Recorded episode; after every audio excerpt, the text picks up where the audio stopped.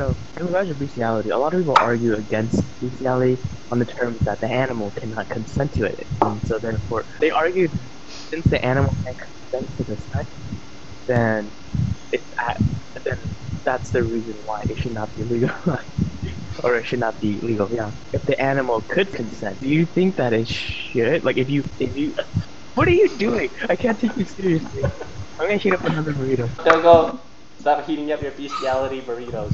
We're having an important discussion here. I think it's fine. Animals can consent if they allow you to and they don't fight you. Then of course they consent. But animals, that's what they live for: mating, eating, sleeping. But but then you could say that they don't know any better when they consent when they let you do. They don't feel the same things that humans, so therefore you can't say that they consent or not. If they do it, if they allow it, then they consent. That's as far as it goes. Not like oh, trouble when they grow up. A good fuck for them is a good fuck. they would like it. Haven't you seen the horny dogs? If they actually get a human pussy, they'll be happy. Any pussy.